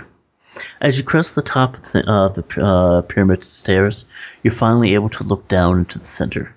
The core of the main area of the pyramid is a large mass body of various flesh. Inside, you see maybe 40, 50, 60 people, various ethnicities, genders, metatypes, most of them naked, a few of them wearing kind of what looks like partially ceremonial, garb. Most of them are just kind of focused on just uh, kind of a kneeling posture and moving their hands back and forth and uh, kind of almost as if in prayer. Uh, they're in a semicircle around a bonfire. and across from them, you see the kind of large form of a gigantic snake. Or, no, that's not a snake. You immediately recognize the purple form of Mind Leash. And he is huge. Easily 30 or 40 meters in length. You have no idea of ever hearing about Naga getting that big but he is massive and takes up uh, almost the entire uh, other side of the pyramid that his worshippers seem to be taking up. You immediately see that his face is looking directly at you as his worshippers continue chanting and drumming below. Hmm.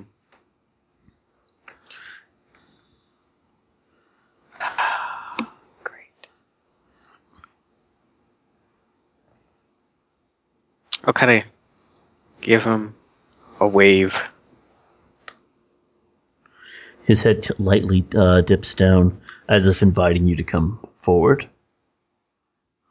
I'll look back at the at the bird, and I will shrug like, "What do you think?" It kind of lightly tilts its head as if, you know, this is your call. Unhelpful fucking bird. All right. Uh,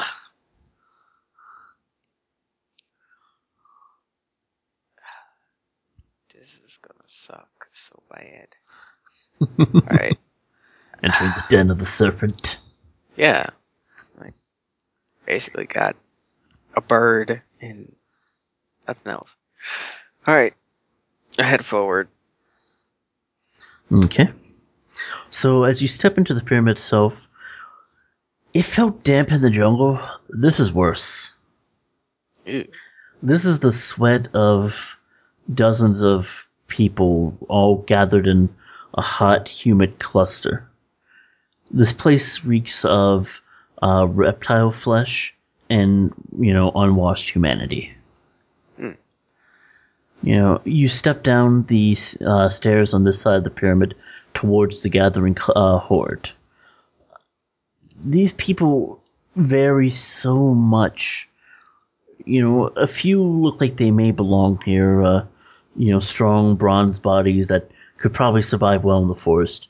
Others are pale and pasty and likely were recently in uh, office uh, environments.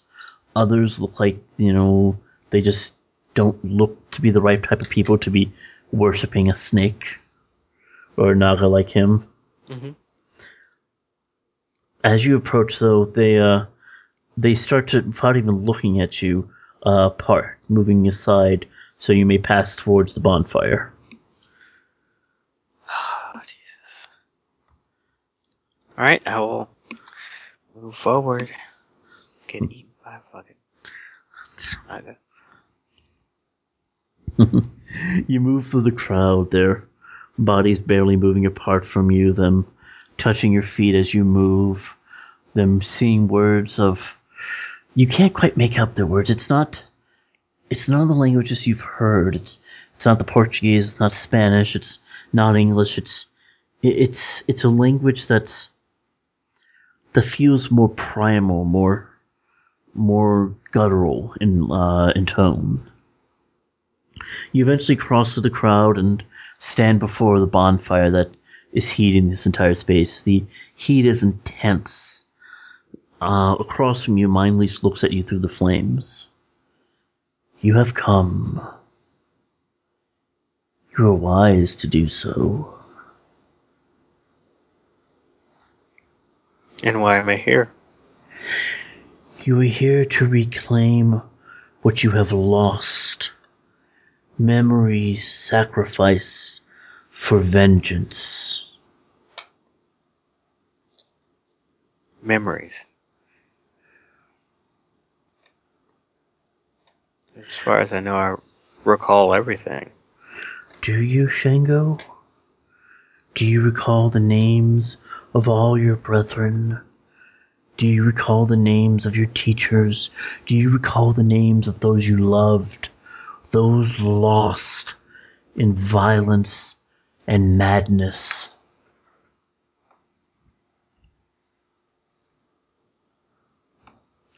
I buried them to start anew. Yes, you did. But the dead, the dead never stay quiet, and your actions stir them. Those you've meddle with, those who meddle with you, seek to awaken that past. To battle them, you must have that knowledge. You must awaken the inner you.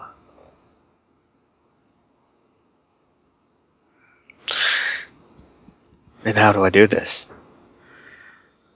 I can offer you the tools to cross, to gain access to who you really are. I can also offer you a place of power, a place where crossing over is like slipping into a stream. Your offer does not seem as if it would come without any caveats or anything in return for you. I, like others, seek to manipulate you. I will not hide this.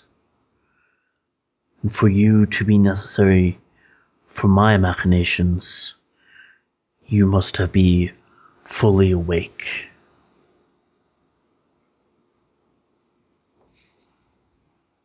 And what would you have me do? All in time, as there are mysteries that have not been revealed to me. Magic is not such that it can pierce the veil that is time itself. But the plans of puppeteers, the plans of dragons, of elves, of mortals who would seek to control this world, they play out before us. And I would not have them be a pawn without knowledge of those who move me and who move you.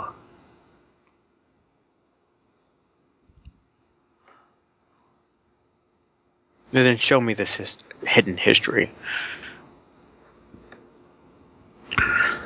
Open your mind, and I will show you where you must go.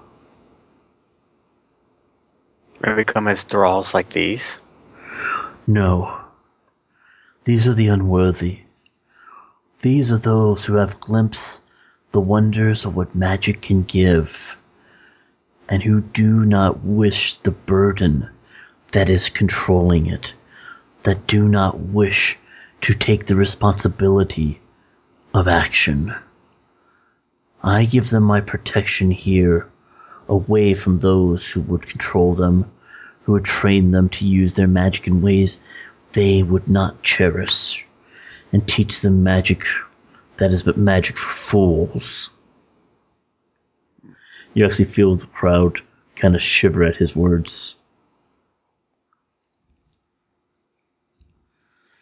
They worship me in a foolish manner, a manner you never would, and I never want. Very well. Let's see what secrets you have to reveal to me. And I guess I don't know how to open my mind, but whatever. However that, however that happens. At this point, you to start to. no, you turn, don't turn to a gibbering Batman. Uh, at this point, you see an image in your head rushing water, cascading, gigantic scene of waterfalls, the likes of which you have never imagined. A roaring sound that you're sure that that is the noise you hear, though this waterfalls are miles and miles away, and that were you upon them, you would uh, be nearly deaf to any other noise in their wake. This is Iguazu, the great falls to the west. Here you will find a sanctuary, a place of power where the world is weak and magic rules. Here you will find a place where you may find the threshold and cross forward once you have beaten the challenge therein. find this place, and your destiny will grow as you deem it shall. But fear, the falls are not unprotected. There are those who call this place home. And at this point, you see a flash of a large winged reptilian figure. Do not seek to challenge the Guardian of the Falls. Respect this place, and he will let you pass. Strike against it, and he will swallow you whole.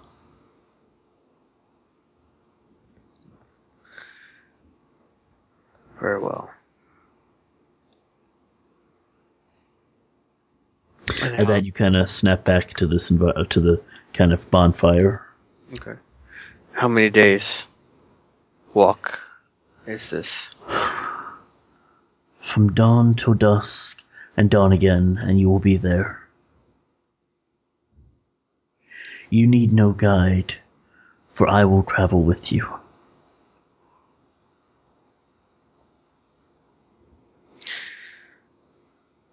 And by the time I'm done, I will have no guide back home.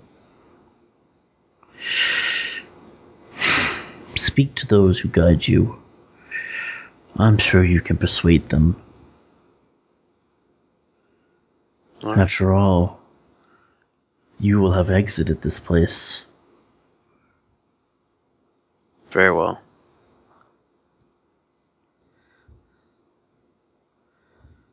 Okay? Alright. Uh, then I will head out, make sure that no thralls, like, run at me with Mm-hmm. Some shiv or something.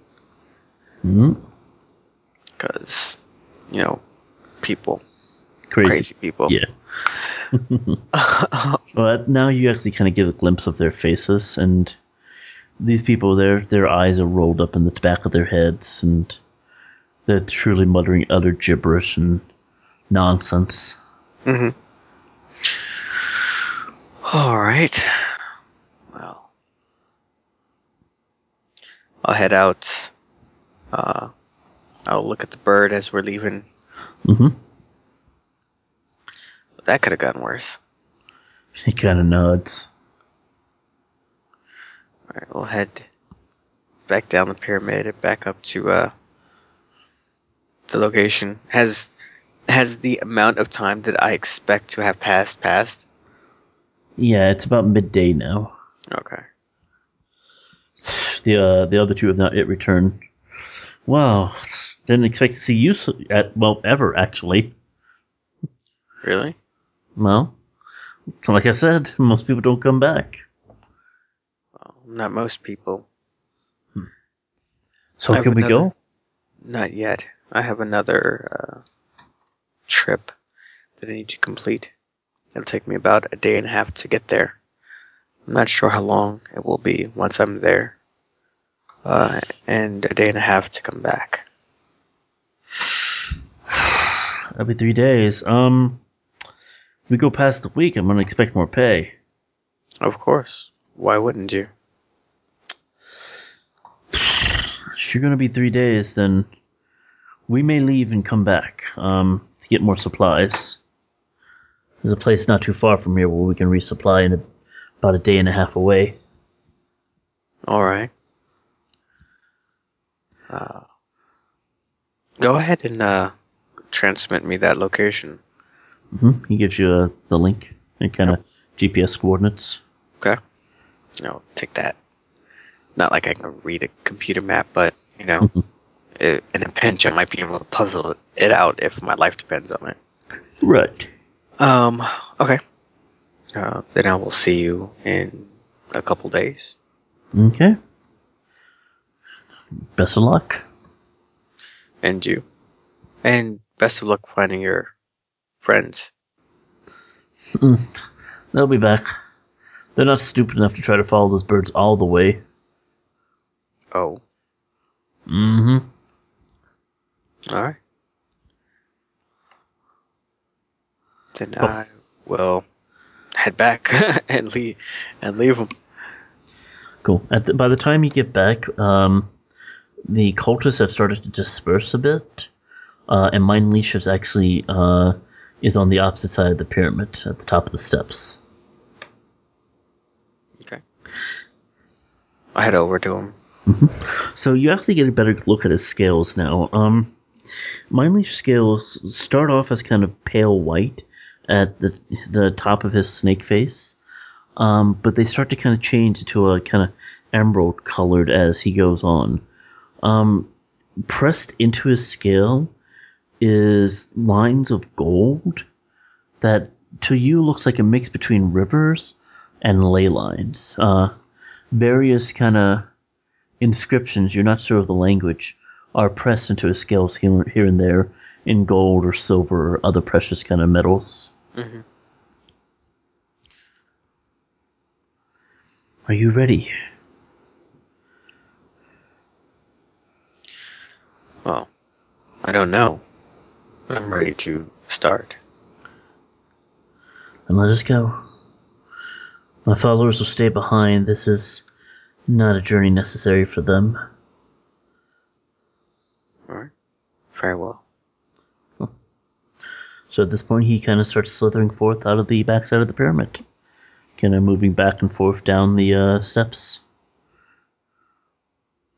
The first couple uh, hours are he's quiet. He doesn't really say anything. Um, the forest seems, or rather, the jungle seems to almost open up before him. Just it's not so much the plants move, but as if they grow out of the way, almost. Huh. as if the f- jungle obeys him. Okay. That's creepy. Do you know how I came to know of you? Mindleash ax- a- asks him. No. I don't. There is a child that you know. A young elf. A foolish one. A daughter of wealthy men.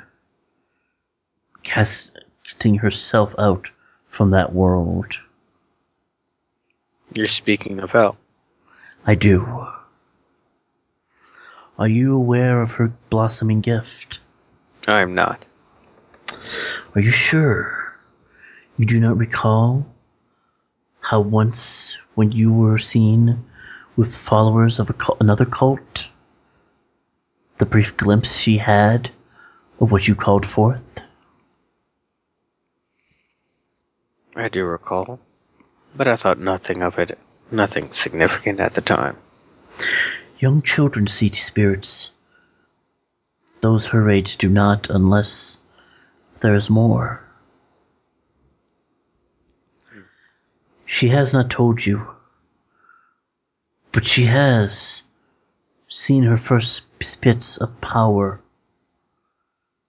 She has called forth sparks of fire. She will not admit this to you. Not even you.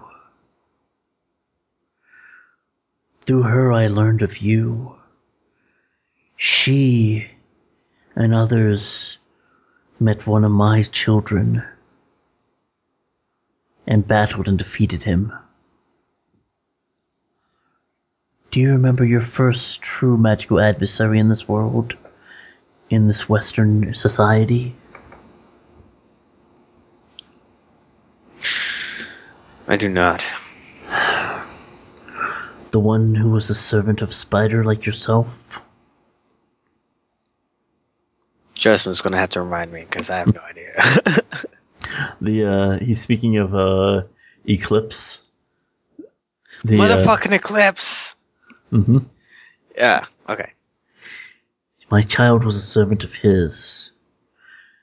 Your child friend found him and force the information. That is how you found your adversary. That child of yours, L, is a danger. Forces Vey for her look for her. Parents seek her out. They will find her. And when they do, if she does not know how to control herself, she will kill and they will kill in retribution.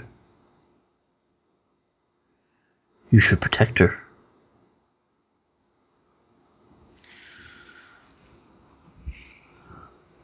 Well, thank you for telling me this.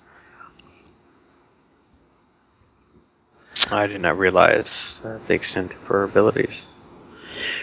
She has a lot of power within her, a lot of potential. Potential that should not go unused. She should not become, as others have with their powers, burnt to the world. I would not have my daughter be so. At this point, kind of Mindleash falls silent again. You continue on for several hours. He stops briefly at a stream and drinks and suggests you do the same. He snake drinks? Ah, so weird. Mm-hmm. I'll drink some water. Yeah. After purifying it, of course. Mm-hmm. I see the water here actually looks pretty clear, clean. It can look as clean as it wants to be. You still, Still have worms in it. Still the fucking jungle, dude. Fair enough, fair enough. I grew up in the bush, man. Grew up in the bush. No, that shit goes down. So as you guys continue west, the sound of roaring water gets louder and louder and louder. Eventually, you come out over a small plateau where, for kilometers around you, you see the uh, the sorry, messing up my ter- uh, word of thought. You see the Iguazu Falls. Now, do I need to give you a picture of these to kind of give you what it looks like modern day? If you want, but it's like Angel Falls, right? Hugely huge. Yeah. Okay. You know, this is kind of a small, quieter part of it. Like, you ever see Crystal Skull? Yes. Those kind of falls near the end of the movie. Okay. Cool. Except bigger and bigger and bigger and bigger than that. Gotcha. Like, it looks like the earth has started to give way underneath the force of these falls. Okay. Cool. Yeah. Here, Mindley says, you're only able to hear him because he's talking to you to, through your your mind. You mm-hmm. feel like if he tried talking to you in the flesh, you wouldn't hear a word he says. Here is the place. Seek where the wall water crosses, and you will be able to move in. You will find the place of power. Where the water crosses. What do you hmm? mean by that? You will see. I appreciate this mystical journey, but if perhaps you can be a little more forthright. you kind of notice at this point, uh, M- Mind Leash is staring up into the sky. Do you follow his uh, line of sight? Yep. You see a winged figure up there. Winged figure or or winged creature? Winged creature. Okay. Alright. I will You should be on your way. I will be on my way. Okay. And I, I guess I will head towards the falls, because it's where the water is at. Uh, about three or four minutes later, you hear a swooping sound uh, and watch the figure above streak past where you are back to where you were. You hear a massive hissing sound. And then you hear the sound of fire and lightning crackling. Well, You glance back briefly and see the sight of Mindleash in battle with whatever dragon that is. Lightning and uh, spells discharging left and right. Mhm. It almost looks like Mindleash has some sort of bubble protecting it, a kind of force energy, just keeping spells away from it, Mhm. as well as the large talon and claws of the dragon. Okay. So, at this point, I need you to make me a perception check. I don't wanna. I'm scared. Anything I see can see me. All right, so that's perception. Always dropping dice all over the place. Oh wow! One, two, four successes. Nice, that's pretty good. Yeah, that's, that's that's what you needed. Really good. You look back and forth in the falls, trying to find the place where the water crosses. Water crosses. What could that possibly mean? Until you see a point where two rocks kind of point out next to each other, and where water splashes down on these rocks, the flows move back and forth, crossing each other in a stream. Mhm. You look and you realize beyond them appears to be a tunnel of some sort or cave.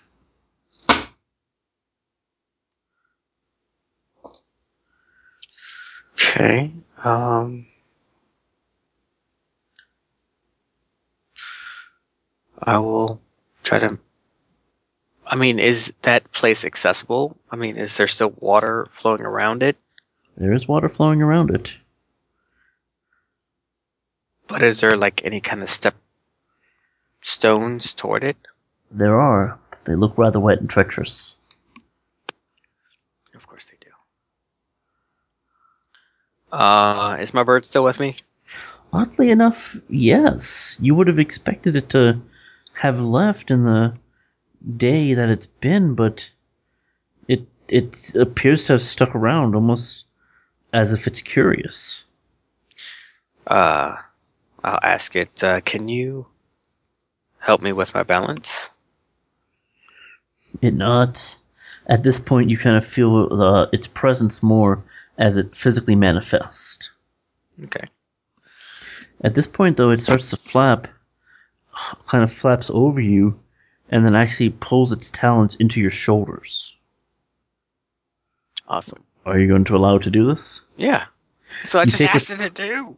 Well, more than keeping your balance, it gives you a point of physical damage as its talons reach rip into your sh- uh, shoulders. It then lifts off, carrying you across the water to the entrance. Worst bird ever hurting me and shit. Alright, so. But you made it. yeah, it did make it. Alright, so that's DMG. Mhm. Okay. Alright. Thanks, bird. Mhm. I'll kind of rub my shoulders. Fucking hurt. cool. So this place kind of reverberates with power. It's there's such energy here. It's it's almost overwhelming. The sound itself is overwhelming as well, but it's almost as if the magic itself is drumming against your ears. Hmm. You continue into the tunnel. I'm gonna burn out, man. Yeah, I'll continue into the tunnel, unfortunately. Okay. It starts to get darker and darker as you move in. It gets to a point where it's near impossible to see even with your low light vision. What do you do? Uh, let's see. You do have some supplies. Yeah. Uh, is there a cracking, like a crack stick, a glow stick? Yes, there is. I will glow stick this sucker. Okay, soft kind of green glow starts to go over everything. You continue further down to the tunnel until you reach a large kind of chamber that looks almost as if it's been carved into the mountain. Inside, you find below you uh, a near natural stone circle, a place where stalactites and stalagmites have formed a kind of, you know, da- dais in the middle of this room. It doesn't look natural. It looks like it was part of the earth, but like something for- caused it to make uh, to form. Okay. But power emanates from within. Oh god. All right. Uh, so is this this is below me, right? Yes. All right. I will like uh, try to make my way down Okay. carefully. You slowly make your way down, kind of stepping back and forth, stepping over small round boulders, until make a perception check. Oh, I'm gonna die. That is intuition plus perception.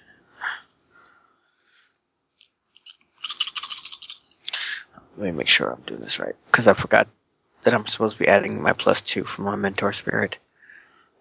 Okay.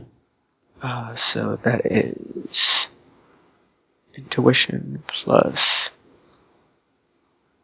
perceptions five plus two, so five plus two. So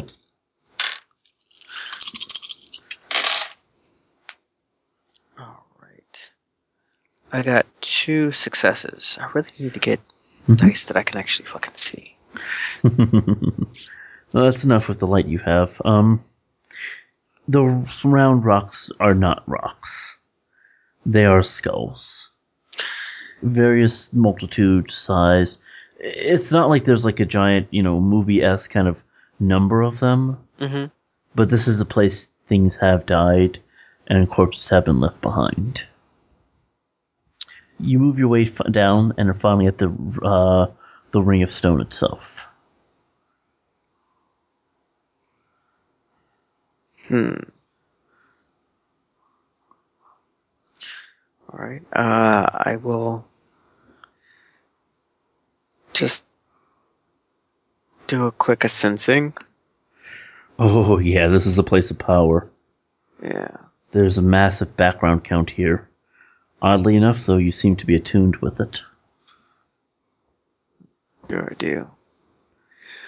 All right. Um, I'm going to. I guess I'll step into the circle. Stay tuned for part two. Justin, I hate you with the fiery passion of a thousand burning desert suns. I just, I just would like for you to know that. I know. Just like complete hate right now. Uh, we'll see you guys in part two, and I'm stopping the recording now.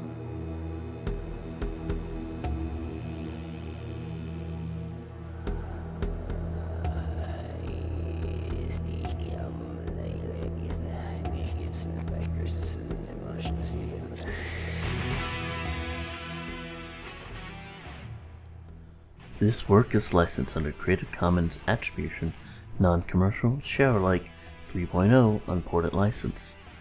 That means you can share it, you can even cut it up, but you have to add a label for all the bits within, including the license for the following artist. This week we're following the artist The Alien Mike E.T., The Furious Guitar, and the album Instrumental Heavy Guitar Wizardry. The intro music is Unfinished Dream, and the outro is Shattered Silence. The album is available from Magnatune.com. For in that sleep of death, what dreams may come, when we have shuffled off this mortal coil, must give us pause.